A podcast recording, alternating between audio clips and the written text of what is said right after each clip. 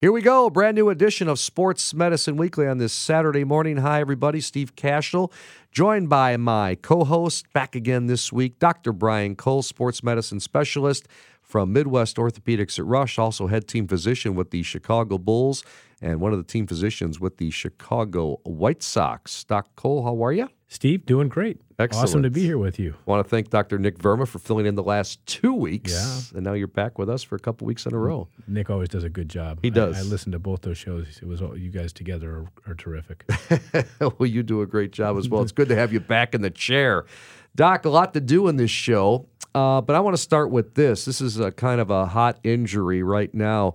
USC, the Trojans, one of the biggest college football programs in the history of the NCAA, loses their sophomore quarterback, their starter, last week. JT Daniels missing the rest of the season after tearing the ACL and meniscus in his right knee during last Saturday's win against Fresno State. He'll undergo surgery in the next few weeks. So, my question is uh, how frequently is the meniscus also affected with an ACL tear? Steve, it's pretty common. And what's interesting, and I would say it's up to two thirds or more have some type of meniscal tear, but it doesn't always affect the post op rehab or the recovery. But the thing that's important for people to understand is that we try to say, well, there's an ACL injury, the time to get back is six, eight, 12 months, whatever.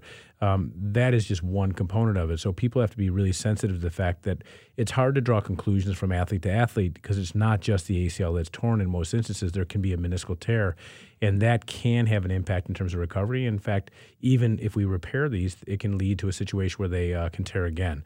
So we try to do our best to predict the likelihood of an athlete getting back, which you know all things being equal, no matter what happens in association with an ACL tear, we do pretty well getting an athlete back, maybe 95% or better. But the length of time or the risk of re-injury and all those things do factor in. So that's why we have to be quite careful about just saying, well, so and so has an ACL tear, fix it, get him back in X amount of time, because it adds so much variability when the meniscus is involved. Break that down. I know you're on radio here, but tell us ACL compared to what the meniscus is. Yeah, so the ACL is a ligament, the anterior cruciate ligament. It's in the center of the knee, and it keeps the tibia, the shin bone, sort of attached to the femur or the thigh bone. And the meniscus is a C-shaped cartilage. So there's ligaments, right? That's the ACL, and then there's cartilage, which is the meniscus, and there's one on the inside and the outside. Ligaments can connect bones. Ligaments connect bone to bone, and a meniscus is sort of like a, a, a gasket between the tibia and the femur that not only adds to stability but also adds cushion, if you will, between the two bones. And when torn, can increase the risk of arthritis, can increase the risk of downstream problems, and change the post-op recovery. So the meniscus is cartilage, and the ACL is ligament, and they often occur together up to two thirds or more of the time. And when managed properly, can return an athlete back to play, but does add quite a lot of variability to that return.